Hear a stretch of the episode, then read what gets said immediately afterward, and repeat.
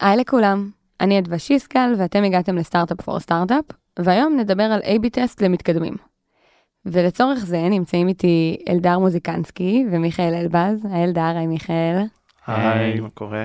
אה, ששניכם senior product analyst, נכון? ב monday. אה, ואנחנו נספר שבעצם הפרק הראשון אי פעם בפודקאסט אה, שעשינו היה על A-B test ודיברנו בו על מה זה בעצם אומר ואיך אנחנו עושים טסטים למוצר. Uh, אבל היום אנחנו כבר חמש שנים, אולי אפילו קצת יותר מחמש שנים אחר כך, ומאנדי גדלה הרבה כחברה, וסוג הטסטים שאנחנו עושים היום uh, הרבה יותר מורכב ומגוון ממה שעשינו פעם.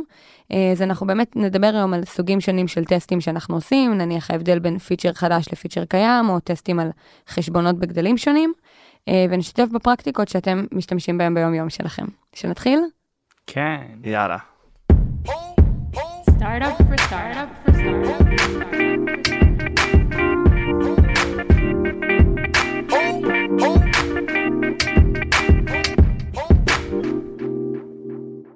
טוב, אז אלדר, אני רוצה להתחיל איתך. למה בעצם אנחנו עושים את הפרק הזה, ומה בעצם משתנה ב-AB טסט ככל שהחברה גדולה? אז קודם כל, כמו שאמרת, עברו בערך חמש שנים מאז הפודקאסט הקודם, החברה הייתה במקום אחר לגמרי, אז באמת התמקדנו המון בטסטים של growth, של איך אנחנו אה, מצמיחים את החברה, איך אנחנו מכניסים אליה אה, יוזרים, ובאמת הדגש הוא על, גם על הצמיחה והגדילה, אבל גם על החוויה של המשתמשים הקיימים, ולכן אנחנו צריכים לעשות הרבה מאוד טסטים על, על הפיצ'רים, על, ה, על המוצר עצמו.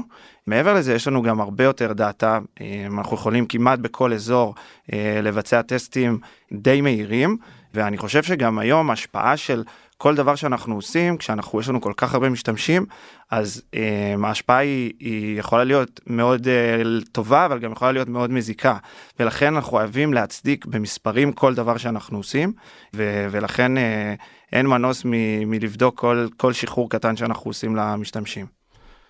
כן, אני חושבת שזאת uh, באמת uh, נקודה מאוד חשובה, כי אין מה לעשות, ככל שחברה גדולה, הריסק שבשינוי מה שכבר, זאת אומרת, גם ההרגל של המשתמשים למוצר הוא כבר גדל, והריסק שבלשנות משהו שאולי פתאום משתמשים רגילים אליו, הוא פתאום נהיה הרבה יותר משמעותי, כי מה אם הם לא יאהבו, מה אם פתאום תיקח להם משהו שהם כבר רגלו, שעשינו את הפרק הזה לפני חמש שנים. זה לא היה ביום הראשון של מאנדי, אבל יכולנו אה, להגיד, אוקיי, פעם עשינו ככה, עכשיו אנחנו עושים ככה, וזה בסדר, כי אנשים אולי עוד לא הספיקו להתרגל, ואנחנו במקום אחר היום. אה, אז, לגמרי. אז זה באמת אחת הסיבות שרצינו לעשות, ואנחנו, כמו שאמרנו בפתיח, נדבר על שלוש פרקטיקות שונות אה, ב-AB טסט שהוא כבר חכה בשלבים קצת יותר אה, מתקדמים, ואם יש מישהו או מישהי שרוצים לחזור אחורה לשמוע איך עושים AB טסט מההתחלה וקצת יותר את הבסיס של זה, אז אה, אנחנו נשים את הלינק לפרק הראשון גם בתיאור של הפרק.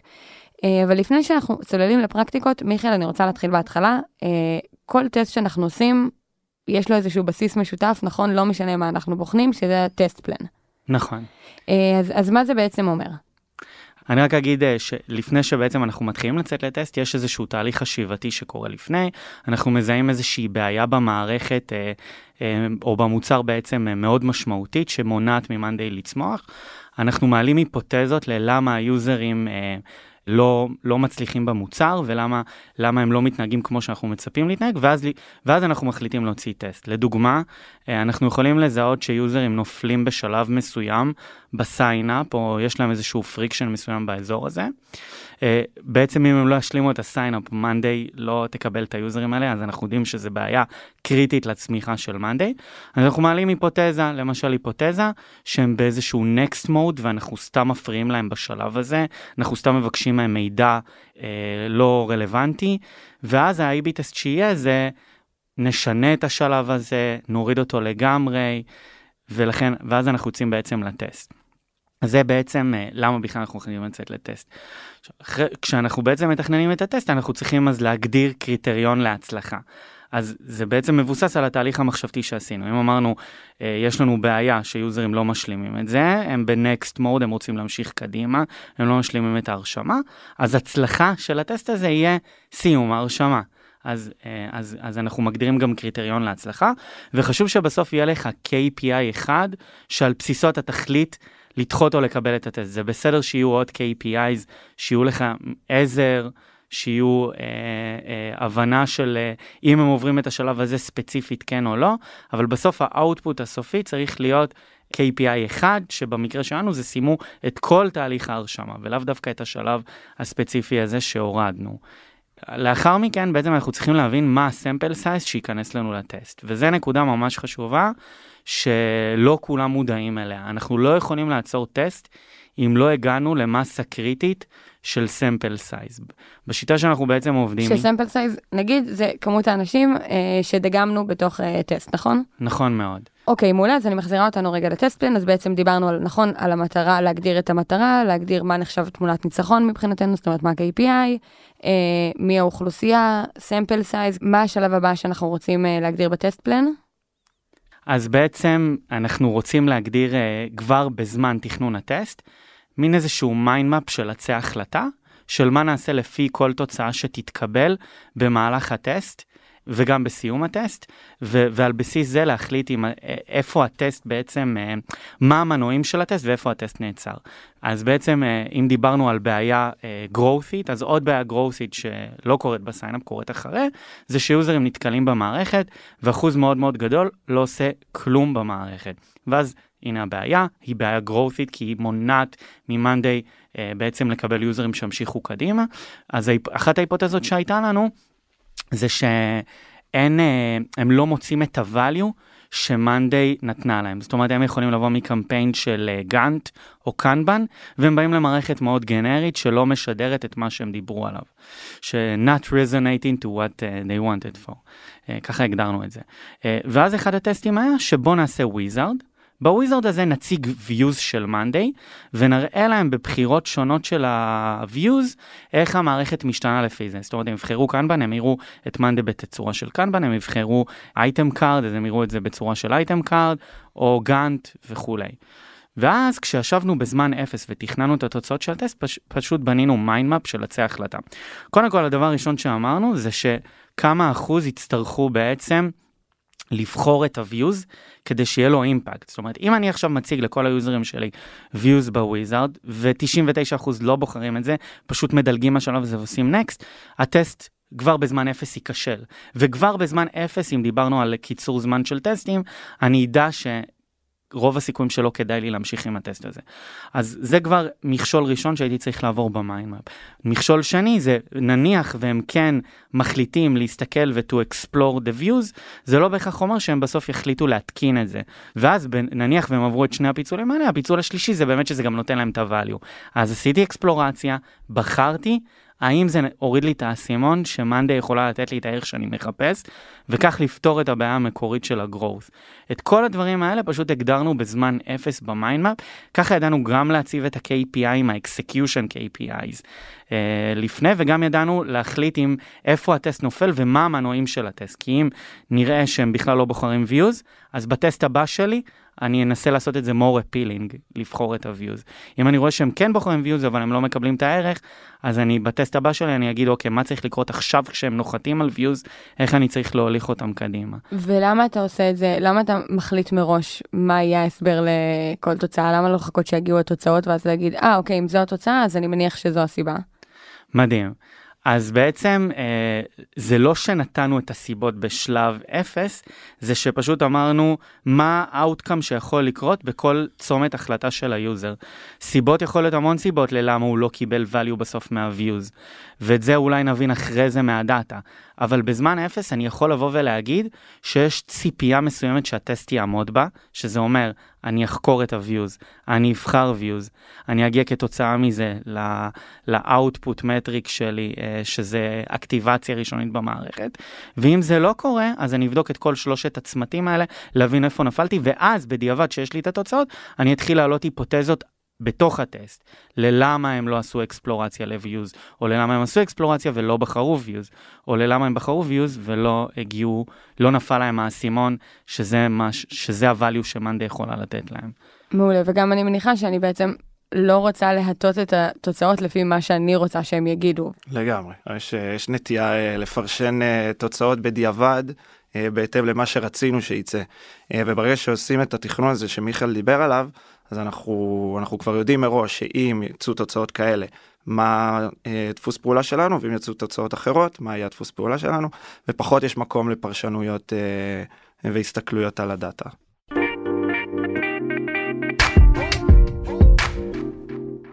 אז אנחנו עוברים עכשיו אה, בעצם לפרקטיקה הראשונה שאנחנו רוצים לגעת בה, והיא ההבדל בין טסטים שאנחנו עושים אה, במוצר לבין טסטים שאנחנו עושים בגרואות.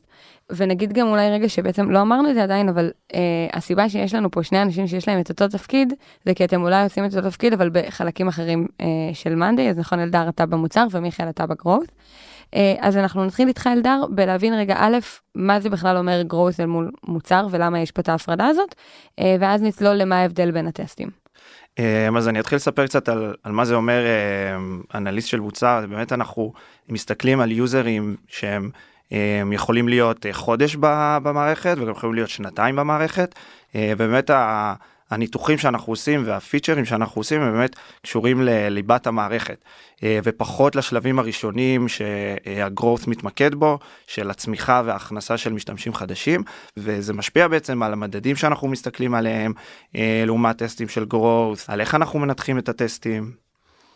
עכשיו, זאת אומרת, יש בעצם את הסקטור של כל מה שקיים לנו כבר במאנדי, נכון? ואנחנו הולכים ומאפטמים כל הזמן, ויש בעצם חלק אחר לגמרי, שזה הגרוס שעסוק בכל הזמן במנוע הצמיחה הבא, או מה הדבר הבא שאנחנו יכולים לעשות בלהצמיח, בלהביא עוד יוזרים חדשים, נכון? נכון. אנחנו נשאל איך אנחנו יכולים לייצר Activation ו-Retention, Monetization, זה השאלות שאנחנו נשאל. זאת אומרת שהפיצ'רים הם סוג של תפאורה, והם פחות כאילו... אה, בדיטלס שלנו כדי לייצר איזשהו growth. אוקיי, okay, מעולה. אז, אז אלדר, מה בעצם, איך נראה טסט אה, במוצר? מה הדברים שאתם מודדים? מה התהליך? אז, אה, אז באמת הרבה פעמים אה, טסטים במוצר יכולים להיות או לעשות אינקרמנטים לכל מיני פיצ'רים קיימים כדי לשפר אותם, שאנחנו מזהים איזושהי בעיה בשימושיות, או בעצם אה, פיצ'רים חדשים שאנחנו חושבים עליהם, שאנחנו מאמינים שהם יועילו ל-users, הם ישפרו את החוויה. אני חושב שבבחינת נגיד מדדים שמסתכלים עליהם אז ב-growth הרבה פעמים מסתכלים על מדדי retention אבל אם יש לי user שהוא שנתיים במערכת הוא כנראה ימשיך להיות גם שבוע הבא במערכת כי כבר החברה שלו משלמת והוא רגיל ולכן זה מדד שהוא פחות רלוונטי למוצר. אנחנו כן נסתכל האם העלינו את כמות הזמן שהוא משתמש במערכת כמות הימים שהוא נכנס אה, ומשתמש אפילו גם נוכל לעשות אה, אה, שביעות רצון דברים שהם קואל יותר. אלה בעצם ככה המדדים המרכזיים שנסתכל עליהם. ומה המדדים המרכזיים שאתם מסתכלים עליהם בגרואות? אז כמו שאמרנו, בגרואות אנחנו בעצם מסתכלים על Activation, Retention ו-Monetization. אז אם אנחנו נעשה טסטים של Activation, אנחנו ננסה לבנות uh, כל מיני מטריקות שאומרות מה הערך הראשוני המהיר ביותר, או הבנת הערך הראשוני המהיר ביותר שה-user יכול לקבל. ב-retention אנחנו נשאל נגיד על uh, retention לאורך פרק זמן מסוים, למשל uh, uh, אחרי שיוזרים קונים את המוצר, איך הם retained לאורך שבועות הראשונים לאחר מכן, האם הם מצליחים לבנות את ה-habit שלהם. וב-monetization אז אנחנו בעצם נשאל שאלות של uh, conversion to paying uh, או ARR וזה גם אגב המקום לומר שיש לנו שלושה צוותים uh, מדהימים שעושים את זה אני מייצג רק uh, צוות אחד שזה הצוות activation אבל uh, יש פה כאילו קבוצה שלמה סביב זה. אוקיי, okay, אז אלה ההבדלים, ואני רוצה לדבר רגע קצת על האתגרים השונים שאתם פוגשים, כל אחד בסוג הטסטים שאתם עושים. אז מה האתגרים המרכזיים של טסטים במוצר? אז אצלנו באמת הרבה פעמים אה, קשה להזיז מד, מדדים כי ליוזרים שהם אה, קיימים יוזרים שהם כבר מחשבונות משלמים יש איזשהו הביט אה, ואיזשהו דפוס שהם רגילים להשתמש בו והרבה פעמים אנחנו עושים טסטים אנחנו משקיעים המון בפיצ'רים ובסוף אנחנו לא מצליחים באמת להצליח להזיז את המדדים וזה ככה אתגר אתגר שיכול להיות ואז הרעיון הוא לנסות להבין. איך אנחנו כן מודדים את ההצלחה, איך אנחנו כן מצליחים אה, אה, להבין את ההשפעה של הדברים שעשינו אה, ולמצוא את המדדים היותר ספציפיים והמדויקים ש, שיעזרו לנו להבין את זה. וגם אני מניחה שהסיכונים הם אחרים, כי אם אתם מדברים על, אה, אם נניח, אני מניחה שבגרוץ, וכבר ניגע בזה, הסיכון המשמעותי זה שמשתמש בכלל לא נעשה לו אקטיבציה, זאת אומרת, הוא לא יהפוך להיות משתמש פעיל, אז הריסק פה זה שמשתמש יעשה צ'רן ואולי יעזוב את המערכת, נכון? לגמרי, לגמרי, ואם נגיד יש אה, שינויים אה, שהם ממש משמעותיים, כמו העיצוב של המערכת, זה דברים שאנחנו צריכים לעשות אותם מאוד מאוד בזהירות, כי הם כמובן משפיעים על מיליונים של uh, uh, משתמשים ו, ובאמת uh, זה משתמשים שהם מחשבונות משלמים ופגיעה בהם יכולה באמת לפגוע ב, בכל המדדים של מאנדיי. אז איזה פרקטיקות חשובות אתה חושב שצריך להכיר בעולם הזה כדי באמת להיזהר ולמזער את הסיכון הזה עד כמה שאפשר? אז, אז קודם כל השיטות שאנחנו משתמשים בהן לעשות uh, טסטים קודם כל אה, אם זה באמת איזשהו פיצ'ר שהוא מאוד גדול ומשמעותי ואנחנו חושבים שזה יכול אה, לתת איזושהי השפעה גדולה אז אה, לשחרר אותו בהתחלה לאוכלוסייה שהיא קטנה יותר ספציפית יותר לראות את ההשפעה עליו ואז להגדיל את האוכלוסייה להתמקד במדינות מסוימות שאנחנו יודעים ש, שבהם ההשפעה יכולה להיות יותר ברורה ואז נוכל לקחת מסקנות. מעולה שלפי מה אתם בוחרים את, ה, את האוכלוסייה שעליה תפעלו. אז בדרך כלל אנחנו נלך על, אה, על מדינה שהיא באמת מייצגת, שיש בה אה, יוזרים שהם אה, חזקים, שהם כן מייצגים את האוכלוסייה ב-Monday, בדרך כלל זה יהיה במדינות שגם שם יש את רוב היוזרים, ארצות הברית, קנדה, אנגליה, כי אנחנו מאמינים שהם באמת הכי חשובים לנו, ואם אנחנו נראה עליהם השפעות חיוביות, אז אנחנו בעצם, אה, אפשר להגיד שהטסט הצליח. אוקיי, אז מעולה, אז לפני שאנחנו עוברים לאתגרים של ה-growth, יש עוד איזשהו הבדל או משהו שהוא אחרת אה, מבחינת איך שאתם עושים דברים? אני חושב שאצלנו לעומת ה-growth יש לנו גם אה, לא מעט טסטים שהם defensive-ים, כלומר, אנחנו מטמיעים איזשהו שינוי שמגיע או מצורך של לקוחות, או כי אנחנו חושבים שהוא אה, יעשה את החוויה ב, בתוך המוצר יותר delightful, יותר נעימה, יותר אה, נגיד להוסיף אנימציות, שאנחנו כנראה לא חושבים שזה עכשיו יזיז מדדים, אבל אנחנו כן נרצה לפתוח את זה בטסט כדי לראות שלא פגענו בשום דבר, שלא זמני הטעינה יתארכו, שלא אה, יש באגים. זאת אומרת אה, שאנחנו לא מחפשים לראות שאנחנו משפרים בהכרח, אלא בעיקר מחפשים לראות שלא פגענו. כן, כן. מעולה. אה, אז אנחנו עוברים לגרואות עכשיו. מה האתגרים המרכזיים אה, שאתם פוגשים בטסטים בגרוס? מדהים. אצלנו, אה, אני, אני אגיד משהו שהוא טיפה קשוח, אבל אה, אנחנו לא, לא נטמיע שינויים דפנסיביים, כי בעצם מבחינתנו, אם לא הצלחנו להזיז Activation, Retention, Monetization, אז אנחנו אה, מטמיעים שינוי שיש לו מחיר, מחיר שינוי שלא עשה משהו מבחינה growthית. ואז זה אומר עוד קוד שצריך לתחזק, UI שהיוזר פוגש שלא בהכרח תורם לו, אה, מורכבות שסתם הוספנו למוצר. זאת אומרת אין דבר כזה אצלכם טסט שלא מזיז את המחט בצורה נחרצת מה שנקרא. נכון אני כאנליסט אה, שומר על עומד על המשמר שגם אם אנחנו מאוד מאוהבים ברעיון מסוים אנחנו לא נעשה אותו אם הוא לא שיפר כי בעצם כמו שאמרתי ה-output שלנו זה להזיז activation retention ו-monetization. אז זה כבר אתגר ראשון שיש לנו אה, בעצם בלפצח מה יוביל לזה, ולא כל טסט על הפעם הראשונה אה, יצליח להוביל ל-Activation Retention, ואנחנו כל הזמן בתהליך של בעצם לוודא היפותזות אה, ולאשש אותם דרך A-B טסטים. אז אתם בעצם גם מחפשים מראש לנסות לצאת רק לטסטים שאתם חושבים שיכולים משמעותית להזיז את המחט, ואם יש טסט שלא עשה את זה, אז אתם לא תמשיכו ותעשו עליו פולו-אפ ותעשו טסטים המשכיים עליו. אז אם נחזור למקרה של ה-mind map, אז כנראה שההיפותזה של promise versus actual, אני חיפשתי מערכת של גאנט וכי לא קיבלתי גאנט, או האקסקיושן שבחרנו לעשות את זה, אה, כנראה שזה לא טוב, ואז אנחנו נחזור לשולחן השרטוטים, או שנחשוב על execution אחר לגמרי אה, מחוץ לקופסה, או שנגיד ההיפותזה הזאת היא חלשה יותר, נעבור להיפותזה אחרת, שדרכה ננסה להבין אם זה מה שישפר. למשל, they need a clear next step, שזה פתרון, סט של פתרונות אחרים מלהראות להם views, שרק יוצר מורכבות. מעולה. אה, יש עוד אתגרים? כן, יכול להיות שעוד אתגר מסוים זה אה, זמן הלמידה שנובע מזה. למשל, אני אתן אה, דוגמה לצוות אצלנו, צוות אח שלנו, אה, של צוות monetization. בגלל שהם עושים טסטים של conversion to paying, הם צריכים בעצם המון המון זמן ללמידה. אה, כדי להבין אם הטסט הצליח או לא הצליח. ואז האתגר שלהם זה במקום להגיד אה, conversion to paying שזה אחוז מאוד מאוד קטן של היוזרים זה יהיה המדד של ההצלחה שלי זה למצוא proxies הרבה יותר uh, מוקדמים באחוז הרבה יותר גבוה כדי שהם יוכלו לסגור טסט לא חודשיים אלא שלושה ארבעה שבועות. עכשיו מבחינת משתמשים אתם בעצם מסתכלים על סוגי משתמשים שונים נכון אתה אלדר בטסטים שלך יותר עוסק במשתמשים קיימים אה, ואתה מיכאל בטסטים שאתה עושה יותר עוסק במשתמשים חדשים נכון? כן. אז כשאתם עושים טסט אה, אלדר ואני מניחה שזה גם קורה הרבה במוצר אתם מחפשים לראות. אה, לא רק שהוא עבד או לא עבד אלא גם איך הוא השפיע על סוגי יוזרים שונים? כן אז אנחנו גם כשאנחנו uh, מנתחים טסט אז אנחנו יכולים לחלק את הניתוח האם יש לנו נגיד אה, אוכלוסייה של high intent user כלומר יוזרים שהם מאוד חזקים האם עליהם השפענו יותר או דווקא על היוזרים שהם אה, מבקרים פעם בשבוע ורק מנסים, אה, אה, עושים את מה שחייב, אז זה נגיד יכול להיות ניתוח אה, שאנחנו נפצל אה, את הסוגי אוכלוסיות כדי לראות אה, איך ההשפעה אה, על האוכלוסייה הזאת לעומת האוכלוסייה הזאת. אה, מאוד לדוגמה, אנחנו יכולים לפעמים אה, להסתכל על סוגי חשבונות, לעומת enterprise, לראות איך השפענו על משתמשים של enterprise לעומת אה, חברות קטנות יותר.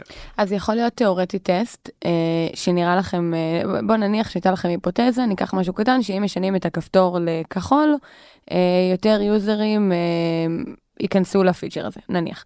ואז שיניתם והיה נראה שה... טסט עבד ובאמת נראה שזה נכון אבל פתאום כשאתם חוקרים בפנים אתם מבינים שהוא אמנם עבד על משתמשים שקיימים במערכת כבר למעלה משנה אבל כל מי שפחות שנה זה גרם לו לעזוב ואז בעצם הטסט ייחשב כלא מצליח זה משהו שיכול לקרות.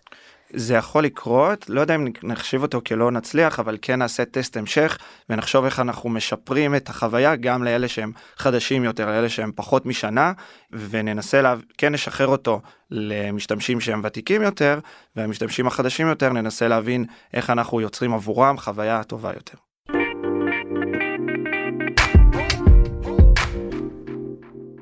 אז זה מביא אותי אה, לפרקטיקה השנייה שאנחנו נדבר עליה היום, שעד עכשיו דיברנו קצת על משתמשים חדשים אל מול אה, משתמשים קיימים, אבל עכשיו אנחנו נדבר על זה גם ברמת הפיצ'ר. בסוף אנחנו במערכת יש לנו כל מיני סוגים של שינויים שאנחנו עושים, נכון? יש לנו גם פיצ'רים קיימים שאנחנו עושים עליהם כל מיני אדפטציות ו- ומאפטמים אותם, אבל יש לנו גם פיצ'רים חדשים שאנחנו מפתחים. מה בעצם ההבדל בין איך שעושים אה, טסט על פיצ'ר קיים לעומת פיצ'ר חדש? אז בואי נתחיל עם uh, פיצ'ר חדש. אז uh, כמו שאמרת באמת הרבה פעמים אנחנו חושבים על רעיונות חדשים ואני אשמח לתת דוגמה לדוגמה אצלנו במובייל באפליקציה של מאנדיי אז uh, זיהינו בעיה שהרבה מה-users הם נכנסים uh, באמת רק שהם חייבים השימושיות שלהם היא, היא מאוד טכנית. אנחנו בעצם רצינו לייצר עבורם חוויה שהיא יותר פרסונלית יותר live-ית יותר דינמית וחשבנו מה, מה יכול לעשות את זה. אז חשבנו על פיצ'ר חדש משהו שהוא לא היה קיים הוא גם לא קיים במערכת ב-web הכנסנו אותו לאפליקציה וזה בעצם widget שמופיע במסך הבית שהוא נקרא what's new widget שהוא בעצם נותן ל-user כל מיני עדכונים שהם פרסונליים לגביו לגבי החשבון שלו לגבי משתמשים אחרים בחשבון שלו ובעצם המטרה הייתה גם להעלות את ה-engagement במסך הבית וגם בעצם להעלות את הכמות ימים שה user נכנס, לראות שהוא נכנס להתעדכן לא רק במשימות הטכניות והבסיסיות שהוא חייב לעשות, אלא גם בדברים שהם פרסונליים עבורו. וכשאנחנו מסתכלים על פיצ'ר חדש אז אנחנו תמיד מנתחים את זה בשלוש רמות, אנחנו קודם כל בודקים את ה discovery שלו, כלומר כמה מהמשתמשים שלנו גילו אותו, אחרי זה אנחנו מסתכלים את ה retention, כמה מאלה שגילו, כמה גם המשיכו להשתמש. ואז הדבר הבא שאנחנו נסתכל עליו זה האדופשן כלומר מאלה שחזרו להשתמש כמה באמת אימצו אותו ואז אנחנו בעצם מנתחים את הביצועים של הפיצ'ר. אבל אז אנחנו בעצם חוזרים לשאלה למה לעשות A-B טסט הרי חצי לא מקבלים כלום וחצי מקבלים את הפיצ'ר החדש. אז מה אז אז מה אני יכול פה להשוות? אז באמת ב, אנחנו כן נרצה לראות את ההשפעה הכללית בשימוש במוצר לצורך הדוגמה שדיברנו זה באפליקציה האם יוזרים שעכשיו קיבלו את הפיצ'ר החדש נכנסים יותר ימים בשבוע הסשנים שלהם יותר ארוכים לעומת היוזרים שהם בקבוצת ה control שהם בעצם לא קיבלו את הפיצ'ר החדש. עכשיו באיזה שלב אתם עושים את הטסט אה, כי אני מניחה שאתם גם לא רוצים להגיע למצב שבו הפיצ'ר כבר מאוד בשל וכבר הושקע בו הרבה זמן.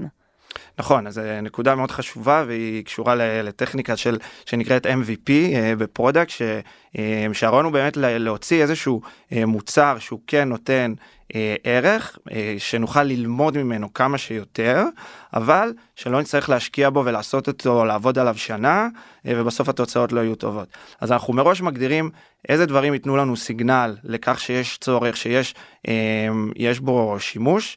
ואז אנחנו נשחרר איזושהי גרסה רזה, בגלל זה גם אנחנו נשחרר אותה בדרך כלל לחלק מהאוכלוסייה, על מנת שנוכל להשאיר עוד יוזרים שלא קיבלו, כדי שאחרי שנשפר ונשדרג, נוכל לשחרר אליהם את, ה, את הפיצ'ר היותר משודרג, את האיטרציה הנוספת, אבל כן, זה גם, גם משהו מאוד חשוב. עכשיו, במה זה שונה מאיך שאנחנו עושים טסטים על פיצ'רים קיימים?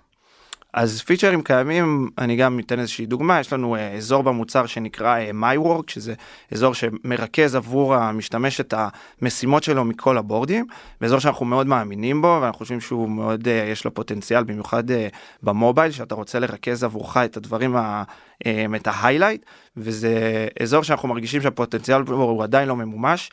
אנחנו כל הזמן עושים אינקרמנטים, כל פעם אנחנו מנסים לשפר אותו, את העיצוב שלו, את הפונקציונליות שלו, את האגרגציה של המשימות, ואז יש לנו תמיד קבוצה אחת שמקבלת את החוויה הרגילה, הישנה יותר, לעומת הקבוצה שמקבלת את, ה, את החוויה החדשה, ואז אנחנו ממש נבדוק את הפעולות הספציפיות שאנחנו חושבים שבתוך הפיצ'ר הושפעו, שזזו בין הקבוצות, אה, וככה נוכל להגיד האם השיפור הזה היה טוב יותר. עכשיו, אה, הזכרת פה כמה פעמים מובייל, וזה גורם לחשוב, אנחנו עושים אה, טסטים בין מובייל לווב בצורה שונה, או האם אנחנו מסיקים מסקנות על הווב מטסטים שעשינו במובייל?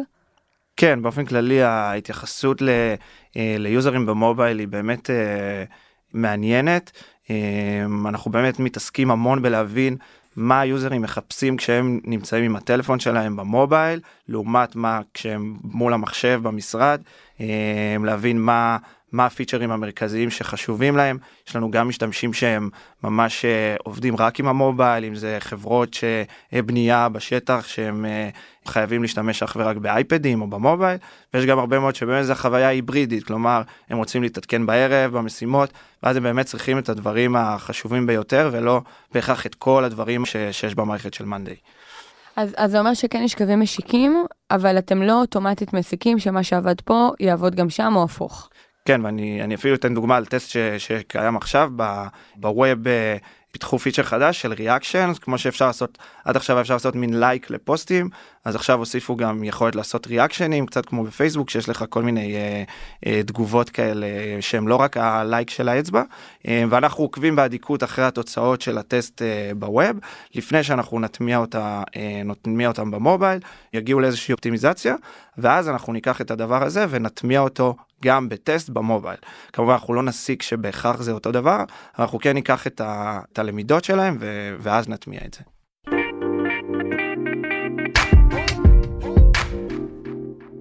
אז אנחנו עוברים עכשיו uh, בעצם פרקטיקה השלישית והאחרונה שאנחנו uh, ניגע בה, שזה הנושא של חיבור בין המטרות העסקיות של החברה לסוג הטסטים שאנחנו עושים. דיברנו על זה בהתחלה, שבאמת אחת הסיבות שאנחנו עושים את הפרק הזה זה כי מאנדי השתנתה הרבה כחברה, וכחלק מהדברים שהשתנו, גם המטרות העסקיות של מאנדי השתנו. בסוף אנחנו uh, מסתכלים על דברים קצת אחרת, בין אם זה סוגי החשבונות, או בין אם זה סוג המשתמשים שאנחנו מביאים. איך זה פוגש אתכם אה, בטסטים? בואו נתחיל עם ה growth ואז נעבור למוצר. כן, מדהים.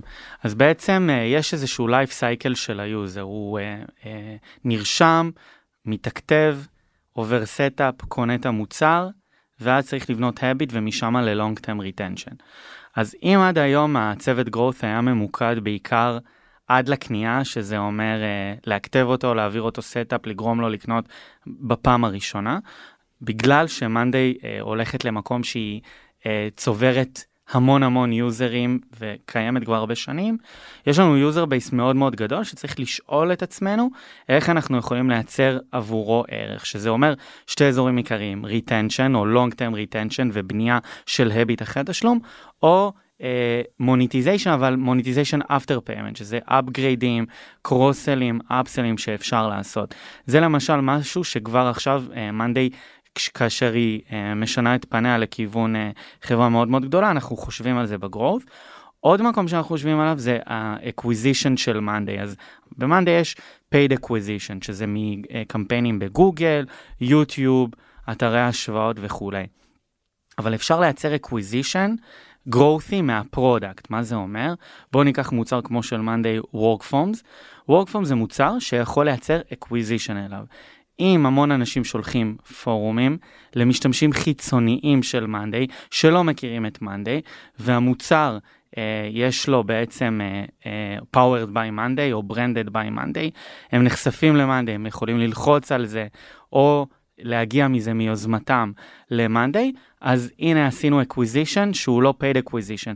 אז בעצם איך זה משנה את סוג הטסטים שאתם עושים? זה בעצם, אתם פתאום מוצאים את עצמכם עושים טסטים באזורים שעד עכשיו לא נגעתם בהם? נכון, וגם אנחנו נשאל את עצמנו שאלות שונות, אז אם בעצם אה, ב activation אני שואל אה, האם ה user אה, הבין את הערך הראשוני כן או לא, ב retention אני כבר אסתכל על משהו יותר מתמשך, אני אשאל האם הוא retained איקס שבועות לאחר התשלום, אני אשאל כבר על habit, על long term retention.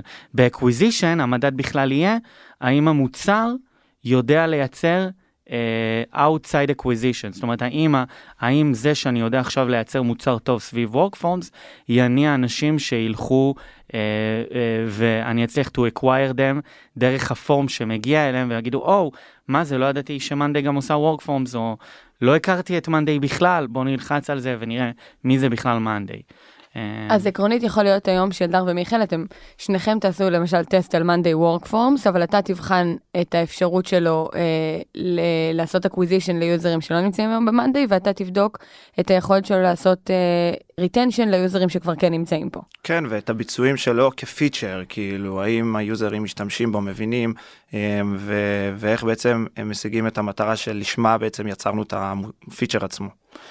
מעולה. עוד שינוי שקרה במאנדיי, דיברנו על סוגי משתמשים שונים, נכון? דיברנו על user journey שהשתנה. גם החשבונות שונים. אה, היום מאנדיי, אחד הפוקוסים העיקריים זה לקוחות enterprise, נכון? זה משהו שאנחנו משקיעים בו הרבה מאמץ. האם זה משנה או שינה את איך שאנחנו עושים טסטים? אז כן, אז כמו שגם הזכרתי קודם, זה גם משפיע על, על הניתוח, אנחנו בניתוח כן נסתכל על ההשפעה הספציפית על לקוחות enterprise, נראה ש, אמ, שאנחנו במקרה הרע לא פוגעים ובמקרה הטוב אפילו משפיעים עליהם יותר לטובה, וגם בפיצ'רים שנפתח, נפתח פיצ'רים שלמרות ש enterprise עדיין הם לא מרבית היוזרים שלנו הם כן החשובים ואנחנו לדוגמה אה, טסט שלא מזמן אה, הוצאנו משפר את החוויית כניסה עם SSO שזה Okta Azure שאנחנו יודעים שזה משהו שהוא קם בכל enterprise והוא לפעמים מאוד מאוד מתסכל ו... וראינו שגם קיבלנו הרבה טיקטים על יוזרים שלא מצליחים להיכנס עם ה-SSO והשקענו המון מאמצים טכניים כדי לשפר את זה וגם זה כמובן הפיצ'ר הזה עלה עם טסט וראינו באמת שיפור משמעותי באחוז. אחוז היוזרים שמצליחים להיכנס בהצלחה אה, למוצר עם SSO.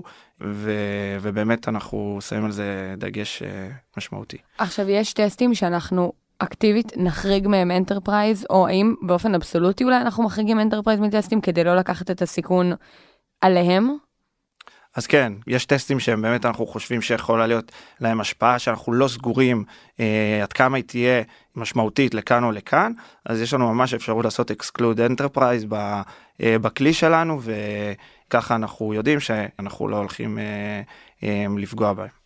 ובאופן כללי זה גורם לי לחשוב כי כאילו אוקיי enterprise זה דבר אחד אבל יש סקאלה של חשבונות אז בואו ניקח רק את העיקריים אז יש נגיד enterprise ואז יש חשבונות גדולים שהם גם לא enterprise ויש גם חשבונות קטנים. אנחנו עושים טסטים שונים לכל אחד מסוגי החשבונות האלה.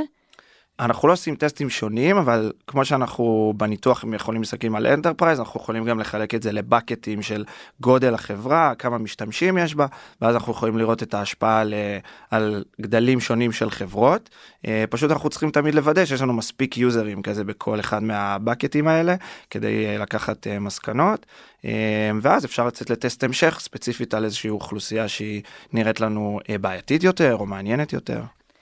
איך יודעים שיש לי bucket מספיק גדול, שה sample size שלי מספיק גדול?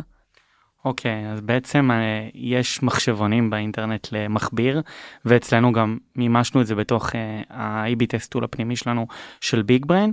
יש בעצם איזושהי פורמולה שאומרת בהינתן ויש לי אה, 20 אלף איש שנכנסים כל יום, 50% מתקנברטים מתוכם ואני מצפה ל-5% שינוי, זה ה sample שצריך לצאת. אז אה, יש, אה, פשוט מחפשים בגוגל, או אצלנו ב monday כבר הטמנו את זה בתוך הכלי, sample size A-B test calculator, והוא אומר לך מה ה sample size הדרוש, בעצם, בעצם אה, להיכנס לטסט. אני יכול להמליץ על Evan Miller, שגם עושה את זה, ואז בעצם אתה פשוט מזין את התוצאות, ורואה מה ה sample size הדרוש, כדי בזמן האמת לדעת מתי להסתכל על תוצאות הטסט. מעולה. השאלה הבאה שאני רוצה לשאול אתכם היא מה חלק מהטעויות הנפוצות שאתם יצא לכם לעשות או שאתם רואים בטסטים בשלבים כבר שאנחנו נמצאים בהם עכשיו בשלבים יותר מתקדמים של החברה. אז אני חושב שהטעויות הנפוצות הן בדרך כלל קשורות לתכנון אם התכנון לא באמת מספיק טוב אז אז משם מגיעות התוצאה הבעיות בעיות נפוצות זה כמו שדיברנו לפתוח טסט על אזור עם סמבל סייז נמוך ואז בעצם אנחנו מחכים המון זמן אה, ולא מצליחים לקבל תוצאות מובהקות. לקחת מדדים KPI שבעצם ה baseline שלהם הוא נמוך מאוד ואז גם יותר קשה להגיע למובהקות וגם כל העניין של אה, להסתכל על תוצאות מוקדם מדי ולקפוץ למסקנות זה גם משהו שחווינו בעבר אה, לפעמים סוגרים טסטים מהר רואים תוצאות מדהימות ואחרי זה כשמסתכלים על, ה, על המציאות התוצאות הן לא, לא בהתאם. אני יכול להוסיף בעצם גם עוד דבר שלפעמים החלוקה לטסט לא קורית בזמן השינוי עצמו. אני אתן דוגמה, אוקיי? נגיד אנחנו עושים קמפיין של email marketing, אז הנקודה שכל אחד צריך להיכנס לטסט, זה הנקודה שהוא מקבל את האימייל. אם אני מכניס אותם שלב אחד לפני, ויכול להיות שיש יוזרים שלא יקבלו את האימייל. אז אני לא משווה את היוזרים שאשכרה ראו את השינוי. ואז בעצם אה, אני מכניס אוכלוסייה מלוכלכת לטסט, שלא חוותה את השינוי. אז כאילו, הרבה פעמים צריך לשים לב שאתה, שהנקודה שהיוזרים מתחלקים, זה הנקודה בעצם שהשינוי קורה והשינוי מתחיל. מעולה, ואנחנו ממש שאלה אחת לפני הסוף, אז אנחנו, אה, זו השאלה הקבועה שלנו. אני אבקש מכם, מכל אחד לתת טיפ אחד לאנליסטים או לאנשי מוצר שנמצאים בחברות בשלבים יחסית גדולים או עם סל יחסית מגוון של משתמשים, מה טיפ אחד שהייתם נותנים להם כשהם ניגשים ל-AB טסט? אני חושב שהדגש הוא, וכבר די אמרנו את זה, הוא באמת בתכנון. אני חושב שזה משהו שלמדנו עם, ה, עם השנים, איך באמת עושים את התכנון בצורה המדויקת ביותר, איך אנחנו מראש אה, אומרים מה יקרה בכל מקרה של תוצאה של הטסט, אה, ו, ותכנון טוב אה, מונע אה, הרבה בזבוז של זמן וכסף ומאכזבות. אה, ואני אוסיף בעצם על התכנון של הטסט ואני אגיד את זה מהכיוון הגרות'י, זה שאני תמיד שואל את עצמי, למה הטסט הזה הולך לצאת? כאילו, הרבה לפני שטסט בכלל יוצא, האתגר הוא למה, למה אנחנו הולכים לעשות את זה, מה זה הולך לפתור במערכת. ברגע שאתה מבין את זה, התכנון של הטסט, היכולת להציב את ה-KPI הנכון, והיכולת להבין את המנועים של הטסט, אם הטסט מצליח או לא מצליח, ולבנות ממנו את הלמידה הבאה, פשוט קורה by default כזה, בצורה זורמת. מעולה. אז uh, ממש רגע לפני שאנחנו נסיים, אני אזכיר שאם יש לכם שאלות אלינו, או לאלדר או למיכאל, אתם יכולים לשאול אותן באתר או בקהילה שלנו. Uh, ואם אתם רוצים לדעת כל פעם שיוצא פרק חדש, אז אתם מוזמנים לעקוב אחרינו בכל אחת מהאפליקציות. תודה אלדר. תודה רבה, היה כיף. היה כיף, תודה מיכאל. תודה רבה. ותודה לכם שהאזנתם. Startup for